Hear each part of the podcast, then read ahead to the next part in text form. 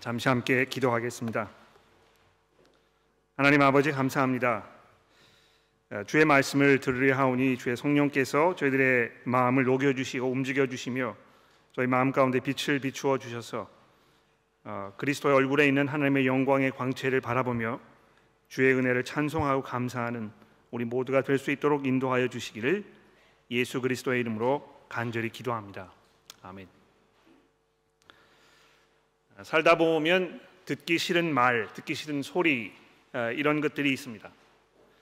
아, 또 그런 말을 하는 사람들이 상당히 눈에 거슬리는 그런 경우를 보게 됩니다. 나이가 들어가면서 점점 더 듣기 싫은 소리가 눈에 거슬리는 아, 그런 현상이 일어나는 것 같습니다. 근데 이 듣기 싫은 말이 아, 옳은 말일 경우에는 더더욱 그런 것 같아요. 아마 그래서 나이가 들면서 남편들이 아내분들의 말을 듣기를 싫어하는 그런 경우가 아닌가 생각해요. 아, 아내분들이 하시는 말씀이 틀린 말이 하나도 없습니다. 그렇죠? 아, 그렇기 때문에 남편들이 그것을 잔소리라고 생각하고 또 이 귀를 닫아버리고 아, 이렇게 하는 경우가 많은 것입니다. 근데 여러분 이 듣기 싫은 소리는요 옳은 말일 경우에 듣는 사람들에게만 힘든 것이 아니고 그런 말을 하는 사람도 힘든 경우가 허다합니다. 물론 나쁜 의도에서 사람을 괴롭히기 위해서 아무리 옳은 말이라도 할 필요가 없는 그런 말을 마구 내뱉는 분들이 있기는 합니다만 옳은 말을 하지 않으면 안 되는 경우는 대부분 그 말을 해야 하는 사람에게 더 많은 대가를 요구하는 그런 상황이 비일비재하다는 것입니다. 아, 그래서 아, 우리가 가급적이면 아, 옳은 말을 해야 할 필요가 왔는데도 불구하고 이것을 입을 닫아버리고 눈을 돌리고 모른 채 하고 그냥 지나가고 이렇게 하는 경우를 우리가 종종 보게 되는 것이죠.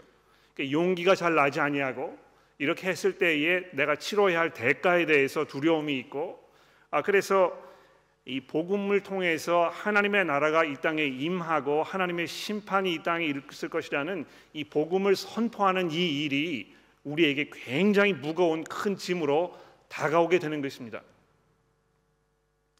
그래서 전도하는 일을 우리가 꺼려하고 두려워하고 아, 가급적이면 이것을 다른 사람에게 맡기고 우리는 뭐 뒷전에서 이제 기도하겠다고 이렇게 이야기하는 것인데 아, 예, 복음 전하는 일을 위해서 기도하겠다고 이렇게 뒤에 숨는 아, 이런 현상이 혹시 우리 가운데 있는 것은 아닌지 잠시 돌아볼 필요가 있습니다.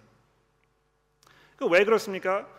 아, 이 하나님의 진리를 선포하였을 때에 아, 사람들이 거기에서 보이는 이 반응 이것이 너무 격하고 또 그 복음을 선포하는 사람들에 대해서 이 적대감을 가지고 이것을 사회에서 격리시키고 몰아내려는 이런 그 사회의 풍토가 점점 점점 더 강렬하기 때문에 그런 것입니다. 이 교회 안에서도 우리가 서로 그리스도의 한 지체로 이렇게 관계하면서 우리의 삶 속에 정말 그리스도의 형상이 이루어지고 우리가 성숙하여 나가고 하나님께 믿음으로 나아가서 우리가 성로다운 삶을 살도록 우리가 서로 돌아보고 격려하고 아, 이렇게 해야 할 텐데 그것이 이 굉장히 이 진통이 있는 아, 그런 일이거든요. 그렇지 않습니까? 아, 그래서 남이 누구 나에게 이 참견한다고 생각하고 또 뭐 이 자기나 잘하지 왜 내 나에게 이런 문제를 이야기하느냐고 우리가 이렇게 쉽게 마음이 없애되는 이런 경우를 많이 경험하지 않습니까? 그러니까 이 교회 안에서 잠시 후에 우리가 이 비전 나누기를 할 때에도 이야기하겠습니다만 우리가 사랑으로 서로 진리를 이야기해야 하는 것인데 아, 사랑으로 하지도 못하고 또 이야기를 한다고 해도 진리를 얘기하지 않는 그래서 아, 이 듣는 사람이 별로 도움되지 않는 이런 그 진부한 이야기만 마구 쏟아내는 이런 경우를 우리가 얼마나 많이 보게 되는지 모르는 것입니다.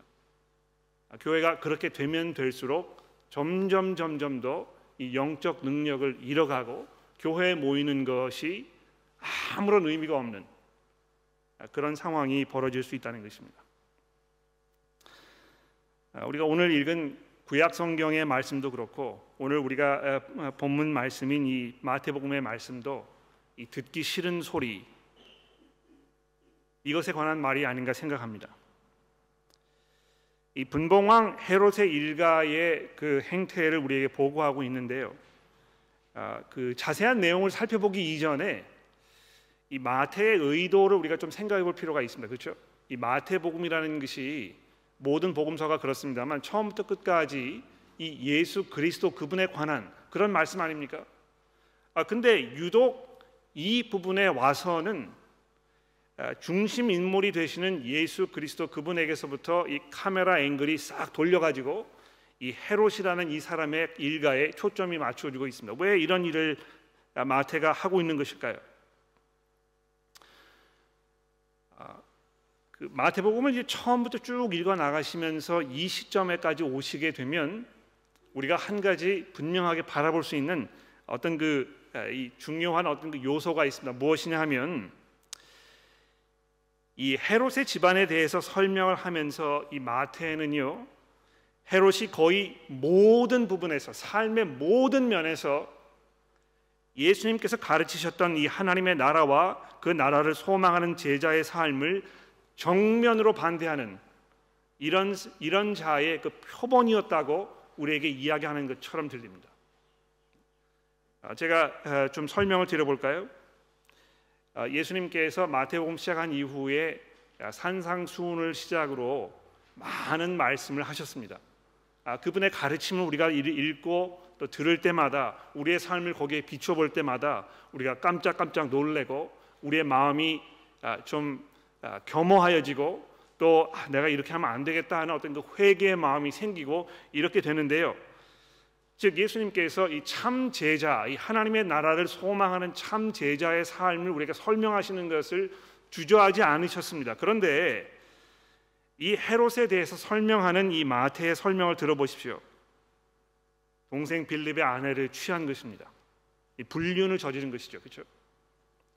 예수께서 산상수훈에서 뭐라고 말씀하셨습니까? 음욕을 품고 여자를 보는 자마다 마음에 이미 가늠한 것이다. 마태복음 5장 27절이죠. 그렇죠? 여자를 이렇게 보는 것은 우리가 뭐 어쩔 수 없는 일인데 음욕을 품고 여자를 보는 것, 예. 그러니까 어떤 그 의도된 아, 이 가늠하려는 마음이 드는 그런 상태에서 내가 여자를 바라보는 이것이 내가 행동으로 옮기지 아니하였어도 이미 가늠한 것이다 이렇게 이야기했는데 이 헤롯이라는 사람은 어떻게 한 것입니까? 그냥 눈으로만 가늠한 것이 아니고 아예 자기 동생의 남 부인을 취하는 이런 행동을 서슴치 않고 했다는 것입니다. 어떻게 했습니까? 요한을 체포해서 감금하지 않았습니까? 이 하나님의 진리를 들으려 하지 않는 것입니다. 아, 예수께서 산상수훈의 맨 마지막 부분 7장 26절에 이렇게 말씀하셨죠. 하나님의 말씀을 듣고 행하지 아니하는 자는 그 집을 모래 위에 지은 어리석은 자 같으니 비가 내리고 창수가 나고 바람이 불어 그 집에 부딪힘에 무너져서 그 무너짐이 심하니라. 이 경고의 말씀이거든요. 예? 하나님의 말씀이 분명하게 선포되었는데도 불구하고 그것을 눈 감고 돌아서고 그 마음을 마음으로 그 앞에 나아가서 하나님께 돌아서지 않으려는 이 어리석은 사람의 삶의 모습이 그 결과가 얼마나 비참한 것인지에 대해서 예수님 결과 그, 경고하고 계시는 것인데 요한이 어떻게 아, 헤롯이 어떻게 했습니까? 하나님의 말씀을 자기에게 선포하는 그 세례 요한이라는 사람을 입을 닫게 하기 위하여 체포해서 감옥에 쳐 넣은 것입니다. 또 요한을 죽이려 하지 않았습니까? 그렇죠? 이 살인하려는 예수께서 뭐라고 말씀하셨습니까? 누구든지 내 오른편에 뺨을 치거든 오른편도 돌려대며 또 너를 고발하여 속옷을 가지고자 하거든 겉옷까지 내게 가져가며 내 원수를 사랑하며 너를 박해하는 자를 위하여 기도하라. 마태복음 5장 39절 이하의 말씀이죠. 아, 원수도 이렇게 사랑하는 것이 우리 그리스도인들의 삶의 올바른 모습이고 참 제자의 모습이지만 원수가 아닌 진리를 이야기하는 이 사람을 살인하려고 하는 이, 이 헤롯의 이, 이 행태가 얼마나 끔찍하고 어리석은 일인지 모르는 것입니다. 뿐만 아니고요. 이 헤롯이라는 사람이 어떻게 했습니까? 자기가 지키기도 어려운 이 섣부른 맹세를 그작 막 입으로 내뱉는 거 아닙니까? 그냥 뭐 이 순간적인 어떤 그 흥에 취해 가지고 즉흥적으로 그 자리에서 자기가 잘 감당하기도 어려운 그런 약속을 그냥 많은 사람들에게 내뱉고 나서 그 대가를 혹독하게 치러야 하는 이 어리석음. 예수께서 뭐라고 말씀하셨습니까? 마태복음 5장 34절 보십시오. 맹세하지 말아라. 왜 예수께서 맹세하지 말라고 말씀하신 것입니까? 여러분이 맹세라는 행위는요. 내가 내 말에 책임을 질 수 있다는 것입니다. 그렇지 않습니까? 그래서 맹세하잖아요. 그런데 예수님께서 뭐라고 경고하십니까? 여러분과 제가 맹세할 입장에 있는 사람들이 아니라는 것입니다. 예. 우리가 의 좋은 의도로 무슨 약속을 하였어도 우리가 그 약속을 지킬 수 없는 경우가 종종 일어나지 않습니까? 그렇죠. 그래서 섣불리 맹세하지 말라고 예수님 경고하셨는데요. 이 헤롯의 이 어리석음을 보십시오.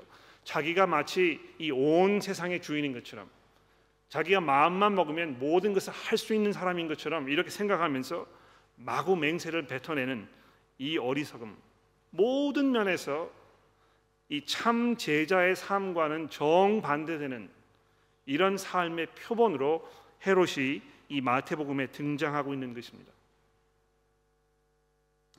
뿐만 아니고요. 이 헤롯이라는 사람은 예수님에 대한 깊은 두려움이 있었습니다. 그렇죠? 예수님에 대한 그 기적의 소문을 듣자 그가 뭐라고 얘기했습니까? 이는 세례 요한이라 그가 죽은 자 가운데서 살아났으니 그러므로 이런 능력이 그 역 속에 역사하는도다. 2절에 아, 이렇게 소개가 되고 있습니다. 세례 요한의 이 부활 그가 환생했다는 이런 주장 아, 이것은 이 부활에 대한 어떤 그 구약 성경의 가르침과는 무관함이 분명합니다. 그렇죠? 이 구약 성경에도 보시면 뭐 이것이 신약 성경처럼 아주 그 분명하게 우리에게 설명되고 있지 않습니다만 구약에 있는 성도들이 이 다니엘서라든지 이런 데 보게 되면 분명히 이 부활의 가르침을 믿고 있었던 것이 분명한데요. 이 헤롯이라는 사람은 구약 성경의 이 선지자들의 가르침을 통해서 이런 생각을 가졌던 것이 아니라는 것입니다. 재미있는 사실은 어, 이 성경 주석가들의 주석을 제가 쭉 이렇게 읽어보니까 어, 어떤 그 주석가에 의하면 제가 뭐 직접 그 문헌 문서를 확인해 본 것은 아닙니다만 아, 이 발굴되어 있는 역사적인 문서나 증거들을 이렇게 살펴보게 되면 이 헤롯 일가의 아, 일가 사람들이 특히 그 집안의 여성들이 그 당시에 이 미신과 요술 이런 것에 굉장히 심취해 있었다는 아, 그런 문서들 문서적인 증거들이 있다고 얘기를 하는군요. 아마 아, 그런 것이 사실이라면 아, 헤롯이 이 세례 요한이 부활하여 지금 예수께 환생한 것이다 이렇게 이야기하는 그의 주장이 아주 미신적이고 근거 없는 이런 주장임에 분명합니다. 어떤 면에서 이 헤롯의 그러한 주장은 그 당시에 팽배하였던 이 예수님에 관한 유대인들의 일반적인 견해와 그렇게 다지 않습니다. 여러분 그 마태복음 9장 34절의 말씀을 보십시오. 바리새인들이 어떻게 얘기했습니까? 예수께서 귀신을 쫓아내는 이런 모습을 보면서 그가 귀신의 왕을 의지하여 귀신을 쫓아낸다 하더라 이렇게 마태가 우리에게 보고해주고 있지 않습니까? 이런 것을 돌아보았을 때 이 헤롯이라는 사람이 얼마나 마음의 이 양심의 가책을 느끼고 있는 이런 사람이었는지 우리가 좀 알게 됩니다. 굉장히 불안한 가운데에서 아, 어쩔 줄 모르고 아, 이 세례 요한의 그런 그 말을 자기가 눈 감아 귀 담아 듣지 아니하고 이를 감금해 버렸던 그것에 대한 이 잘못이 얼마나 큰 것인지에 대해서 알고 있었고 그것을 아, 감추기 위해서 그를 죽이려고 했고 그리고 예수께서 나타나셔서 이 기적을 행하시면서 사람들의 이 따르는 것을 보게 되니까 불안해서 견딜 수가 없었던 것입니다. 어, 근데 이 구절 말씀에 보면 또 재밌는 말씀이 있죠. 뭐라고 되어 있습니까? 7절에 보십시오. 헤롯이 맹세하여 그에게 무엇이든지 달라는 대로 주겠다 하고 약속하거늘 그가 제 어머니의 사람을 시킴을 듣고 이르되 세례 요한의 머리를 소반에 얹어서 여기 내게 주소하니 왕이 근심하나 왜 근심했겠습니까? 지금 감옥에 쳐 넣은 것도 옳지 않은 일이라는 걸 자기가 알고 있었는데요. 거기 한 걸음 더 나가서 이제 이 사람의 목을 내가 쳐야 된다는 이야기를 하니까 불안에 뭐이 건질 수 없는 것은 물론이고요. 마음에 이제 심한 근심이 생겼다는 것입니다. 이것이 옳지 않은 일이라는 것을 분명히 알고 있는데도 불구하고 그것을 수용하지 아니하고 거기에서 올바른 결정을 내리지 않는 이런 어리석음을 이 사람이 저지르고 있었다는 것입니다. 아, 주중에 공부하셨던 그 교재 성경 공부 교재에 보면 우리 행크 목사님께서 이 양심의 문제에 대하여 어, 몇 가지 설명을 하셨죠. 아, 교재를 혹시 못 보신 분들이 계실까봐 제가 좀 읽어드릴까요? 양심은 선과 악을 구별하기 위하여 하나님께서 주신 선물입니다.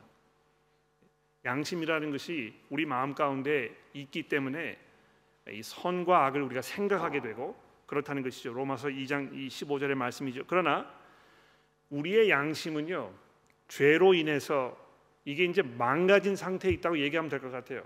물론 고장 나도 돌아가기는 합니다만 고장이 났기 때문에 정상적으로 제대로 작동하지 않는 경우도 있다는 것입니다. 그러니까 내가 양심에 꺼리낌이 없다고 이야기를 해도 이것이 잘못된 경우가 분명히 있거든요. 이거 우리가 인정해야 될 것 같아요. 그렇지 않습니까? 아, 그래서 디모데전서 4장 2절 말씀에 그런 말씀이 있다는 것입니다. 그래서 신약 성경은 이 선한 양심을 갖기 위하여 내 자신을 돌아보고 나의 삶에 이 회개할 것이 없는지 자꾸 고민하고 이런 그 이 양심의 훈련을 쌓는 일의 중요성을 여러 번 강조하고 있다고 아, 그 교재에 이 기록이 되어 있습니다. 이티모데전서 1장 5절이라든지 뭐 3장 9절 말씀에 보면 알 수 있습니다. 그런데요, 이 양심의 가책을 받으면 우리가 이제 어떤 반응을 보입니까? 둘 중에 하나가 아닙니까? 하나님의 진리를 무시하고 그것을 억누르려고 하거나 어, 이 헤롯처럼 또는 우리로 하여금 예수 그리스도께로 돌아서서 용서를 구하며 참 자유를 얻어야 되겠다는 이런 그 욕구, 욕망, 이런 소망 이런 것이 우리 마음속에 생기도록 한다는 것입니다. 여러분 여러분도 그러시고 저도 그럴 것입니다. 양심의 가책이 되는 이런 일들을 우리가 굉장히 많이 하지 않습니까? 아, 근데 양심의 가책을 우리가 느낄 때 어떻게 해야 되겠습니까? 이 귀를 닫지 않는 것입니다. 이것을 그냥 아, 다 덮어버리고 접어두고 모른 채 하고 이렇게 하는 것은 이 예수 그리스도의 제자로서의 삶이 분명히 아닌 것입니다. 옳지 않은 것을 옳지 않다고 지적받았을 때에 그것을 귀찮은 소리로 듣기 싫은 소리로 치부하면서 그, 그 이야기를 하는 사람을 공격하는 이런 아, 반응을 보이지 말고 하나님 앞에 우리가 겸허하며 겸손한 마음으로 그 이야기를 내게 해주는 사람의 그 참 의도 이것을 우리가 인정하면서 하나님 앞에 믿음으로 나아가서 우리의 믿음을 잘못을 고백하고 하나님의 용서를 구하는 것이 이 참 제자의 삶이라는 것입니다. 여러분께서 마음속에 어떤 양심의 이 꺼리낌 속에 살고 계시는지 제가 알 수 없습니다. 그러나 여러분도 정상적인 이 사람이라면 누구나 다 양심에 꺼리끼는 문제로 고민하고 있으실 거라고 확신합니다. 우리가 어떻게 해야 되겠습니까? 아, 헤롯뿐만이 아니고 이 헤로디아와 그의 딸의 이 끔찍한 이 잔인한 이런 그 모습을 보십시오. 이 하나님의 말씀을 듣지 않는 이 사람들의 이 삶이 어떠한 것인가를 이 헤롯 일가의 사람들이 아주 적나라하게 보여주고 있는 것입니다. 예, 자기의 남편을 버리고 그 남편의 형 되는 이 사람과 재혼하는 이 여자 그리고 그렇게 하고 나서 그것을 지적하는 사람의 이 목숨을 찾아가려는 이런 그 살벌하고 잔인한 마음을 가지고 있는 이 여자 그리고 그런 사람을 어머니로 두고 그 어머니로부터 모든 것을 다 물려받는 이 딸의 이 모습 이것이 얼마나 끔찍한 일인지 모르는 것이죠. 자 그런데 거기에 반해서 이 본문 말씀이 이 세례 요한에 대하여 우리에게 증거하고 있지 않습니까? 어떤 면에서 세례 요한의 죽음은 너무나 어처구니 없는 아, 그런 죽음이었습니다.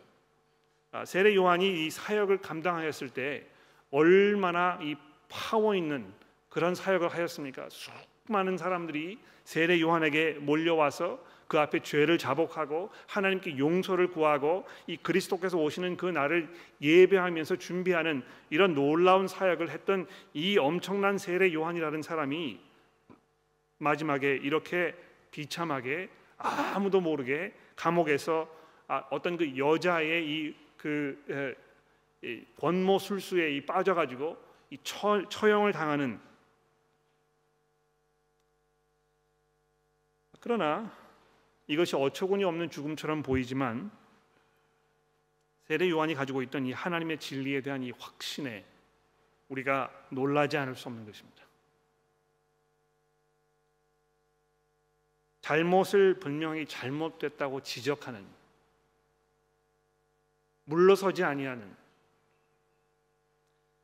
이런 그의 용기가 여러분과 저의 귀에 또다시 한번 이 예수 그리스도의 가르침, 하나님의 나라를 소망하는 이 참 제자들의 삶, 그 삶의 본질이 무엇인가를 우리로 하여금 다시 깊이 한번 생각해 보게 하는 것입니다.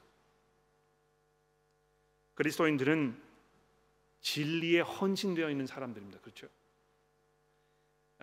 내가 믿는 바가 무엇인가?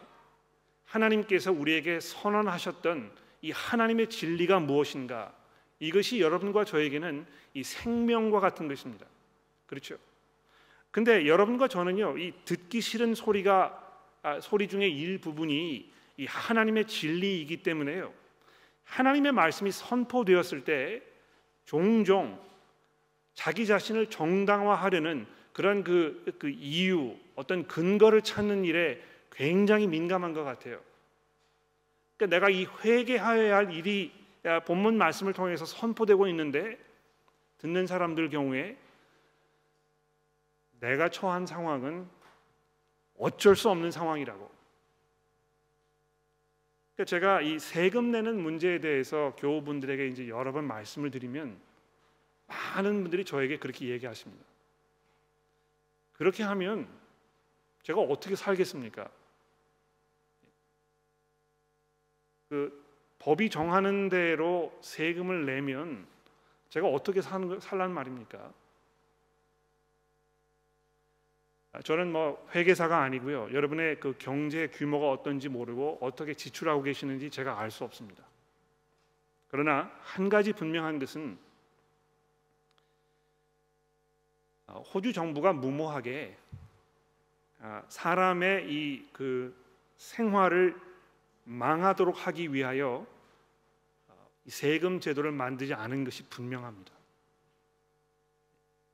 물론 어, 내가 원하는 것만큼의 어떤 그 생활 수준을 유지하기 어려울지 모릅니다. 그러나 호주 정부가 이렇게 unreasonable하게 사람들에게 그 어, 무지막지한 세금을 요구하는 그런 악덕스러운 그런 정부는 아니라는 것입니다. 또 하나님께서 여러분과 저에게 아, 이 세금의 문제에 대해서 말씀하실 때 우리가 처해 있는 상황에 대해서 잘 모르시기 때문에 하나님께서 이 경제적으로 문외한시기 때문에 우리에게 무리한 요구를 하는 그런 하나님은 아니라는 것입니다. 아마 근본적인 이유는요. 우리가 너무 오랫동안 여러 가지 면에서 이 하나님의 말씀을 점점 자꾸 자꾸 이렇게 이그 compromise 해 왔기 때문에 그래서 그렇게 하면서 우리의 이 살림을 너무 비대하게 키워 놓았기 때문에 이것을 갑자기 줄이는 것이 너무 힘들어서 하나님께서 우리에게 무리한 요구를 하는 것이라고 이렇게 결론을 내리는 경우가 상당히 많다고 저는 생각합니다. 그러나 하나님의 진리에 대한 확신에 서 있는 이 세례 요한이 얼마나 혹독한 믿음의 대가를 치루어야 했었는지에 대해서 우리가 이 시간 돌아보지 않을 수 없는 것입니다. 그가 치러했던 이 믿음의 대가가 무엇입니까? 자기의 목숨 아니었습니까? 목숨을 내어 놓아도 물러서지 아니하는 이 용기는 세례 요한이라는 사람에게만 요구되는 것입니까? 역사를 통해서 얼마나 수많은 신앙의 선배들이 이와 비슷한 상황 속에서 자기의 믿음을 지키면서 이 순결을 지키려고 노력했는지 우리가 이 시간 돌아보지 않을 수 없는 것입니다. 오늘 기도 시간에 우리 정선옥 교우님께서 뉴질랜드 교회의 그 상황에 대해서 기도에 인도해 주셨는데 여러분 그 뉴질랜드가 뭐 다른 나라이고 바다 건너편에 있는 나라이기 때문에 우리와 직접적인 연관이 없다고 생각하실지 모릅니다만 거기에서 벌어지고 있는 이 상황을 조금 제가 설명을 드려볼까요? 아, 이미 뭐 기도 시간에 이 기도를 들으셨겠습니다만 뉴질랜드에 있는 앵글칸 교회가 아, 동성애가 하나님의 뜻과 반대되지 않기 때문에 교회가 이것을 인정하고 교회에서 동성 간의 결혼을 아, 목사가 주례하고 또 교회에서 어, 그런 사람들이 사역을 맡고 이렇게 할 수 있도록 모든 제도적인 장치를 마련하는 것이 앵글칸 이그 뉴질랜드 앵글칸 교회의 기본적인 입장이라는 아, 이런 상황에 있는 것입니다. 아, 그런데 그것을 반대하는 이 복음에 헌신되어 있는 그리스도인들이 그런 상황 속에서 그것을 우리에게 주장하는 그 주교 목사님들 아래서 우리가 그분의 이 인도와 그분의 그 가르침 속에 있을 수 없다. 우리는 아, 하나님의 말씀에 순종해야 되겠다 하는 이, 이 결심을 가지고 아, 그 교단에서 탈퇴한 것이죠. 엄청난 대가를 치른 것입니다. 아, 여러분 뭐 이 교회가 지금 저희 교회 아닙니까? 그렇죠? 아, 그런데 가령 시드니에서 저희 교회가 앵글리칸 교회 교단으로부터 탈퇴를 하게 되면 교단 건물을 우리가 다 포기해야 하는 것이고 이제 갈 곳이 없어지는 게 되는 것입니다. 그렇죠? 또 이 교단에서 우리에게 제공해 주었던 그 모든 편의들, 어떤 그 법적인 재반 사항들 이런 걸 우리가 다 포기하게 되는 것이고 무엇이학교도 포기하게 되는 것입니다. 예. 그 교회가 그 학교가 가지고 있던 그 도서관에 있는 그 많은 책들 또 거기에 있는 그 어, 모든 자료들 이런 걸 우리가 다 포기하고 나와야 하는 이런 상황에 벌어질 수 있다는 것입니다. 아, 제가 다음 주에 지금 진행되고 있는 우리 시드니 Anglican 교회의 그 총회에서 논의되고 있는 일들 좀 설명을 드리겠습니다만 아, Sydney Morning Herald를 보시는 분들 계시면 아마 우리 시드니 Anglican 교회의 수장이신 아, 글렌 데이비스 목사님의 그 기사를 아마 보셨을 거라 생각합니다. 그분께서 어, 총회 그 시간에 교회에서 하나님의 진리의 말씀으로부터 아, 멀어지는 그 다른 방향으로 가려고 이렇게 주장하는 아, 그런 주교 목사들을 제발 이 교회에서 떠나달라고 아, 이렇게 말씀하셨거든요. 그런데 그것이 Sydney Morning Herald에 어떻게 보고가 보도가 되고 있냐면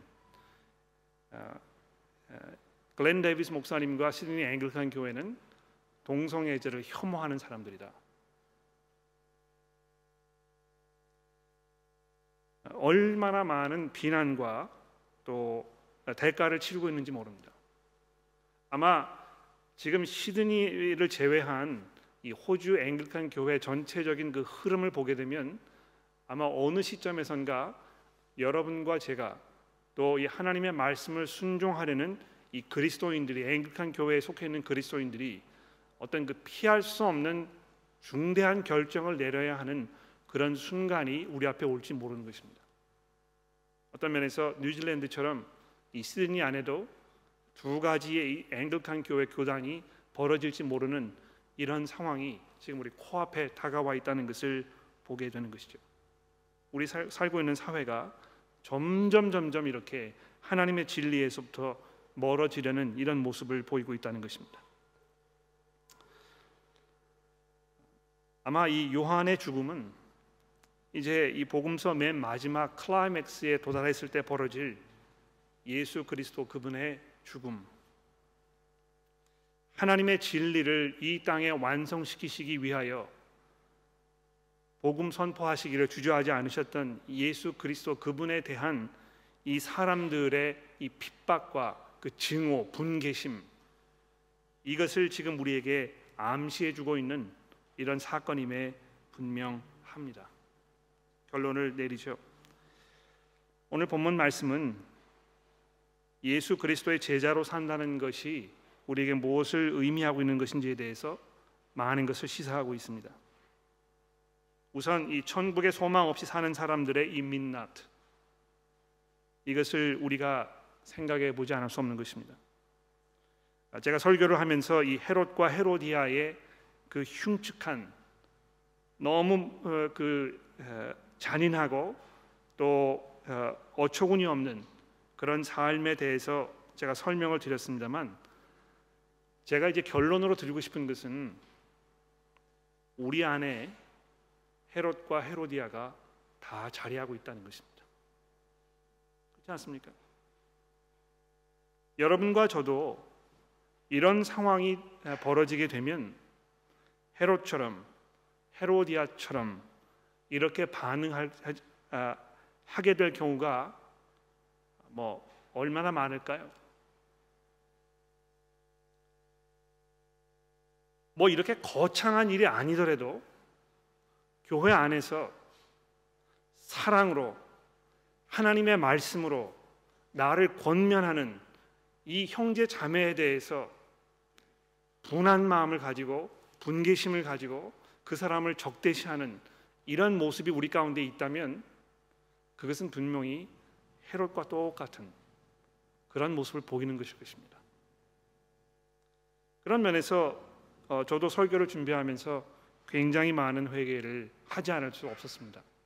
이게 뭐 그냥 드리는 말씀이 아니고 아, 여러분이 제 마음속을 들여다보시면 아, 어떤 그 상처가 되는 이야기라든지 또 아, 비난하는 이야기라든지 이런 거를 제가 들었을 때 내가 이걸 어떻게 소화하고 있는가 이런 거를 돌아보면서 아, 제 모습이 헤롯과 별반 그렇게 다르지 않다는 아, 그런 결론에 이르게 된 것입니다. 아마 여러분들도 그렇지 않을까 생각해요.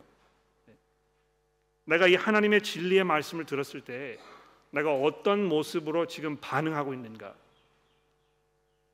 또 그 진리를 내게 나누어 주려는 이 형제 자매들에 대하여 내가 어떻게 대하고 있는가 이것이 이 그리스도의 이 참 제자의 모습에서 어떻게 반영될 것인가를 우리가 깊이 생각해 보아야 될 것입니다. 아, 오늘 본문 말씀은 역시 두 번째로 이 하나님의 말씀을 대하는 그 자세에 대해서 우리에게 또 다시 한번 반복적으로 가르쳐 주고 있지 않습니까? 예수님께서 이 마태복음을 통하여 하나님의 말씀을 듣는 그 사람들의 모습 하나님께로부터 그것을 배우는 자들의 그 모습 이것에 대하여 많은 것을 이야기하고 계십니다. 마태라는 그 말 자체가 제자라는 말이었다고 제가 설명드렸죠. 그렇죠? 이 제자라는 그 말의 그 원어는 의미는 무엇입니까? 배우는 사람이라는 것입니다. 내가 정말 하나님의 말씀으로부터 내가 배우려는 내가 지금 어떻게 살고 있는지 내가 어디로 가야 할 것인지 내 삶 속에 변화되어야 할 것이 무엇인지 이런 것을 깊이 고민하고 하나님께서 그 말씀으로 회개를 나에게 요구하실 때에 내가 주저하지 않는 이런 모습을 보이는 것이 우리가 가져야 할 하나님의 말씀을 대하는 올바른 자세라는 것입니다. 기도하겠습니다.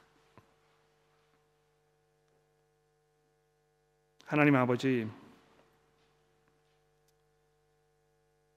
아, 예수 그리스도께서 마태복음을 통해서 아, 우리에게 던지시는 이 하나님의 나라에 대한 그 설명과 또 그 도전이 우리의 삶 속에 많은 도전이 됩니다. 하나님 저희가 아, 진정한 예수 그리스도의 제자로 살기를 원합니다. 하나님 저희가 하나님의 진리에 우리의 귀를 닫지 아니하며 마음의 문을 닫지 않기를 소원합니다. 주의 성령께서 저희들을 인도하셔서 우리가 하나님의 말씀 듣는 일을 즐겨 즐겨하며 그 말씀을 들었을 때에 믿음과 회개로 나아가기를 우리가 간구합니다. 하나님 혹시 저희들의 삶 속에 헤롯과 헤로디아와 같은 그런 모습들이 존재하고 있다면 하나님이여 저희들로 회개하게 하시고 주께 돌아서서 용서를 구하도록 인도하여 주옵소서. 하나님 혹시 이 자리에 어, 우리의 주님이신 예수 그리스도의 영광을 알지 못하거나 또 그분의 말씀을 반겨하지 않는 그런 분들이 혹시 이 자리에 계시다면 하나님여 그들을 돌보아 주시고 주께서 은혜를 베푸셔서 그 마음의 문을 열어 주시며 그리스도를 바라보고 그분께 나아가도록 도와주옵소서. 우리의 구주이신 예수 그리스도의 이름으로 간절히 기도합니다.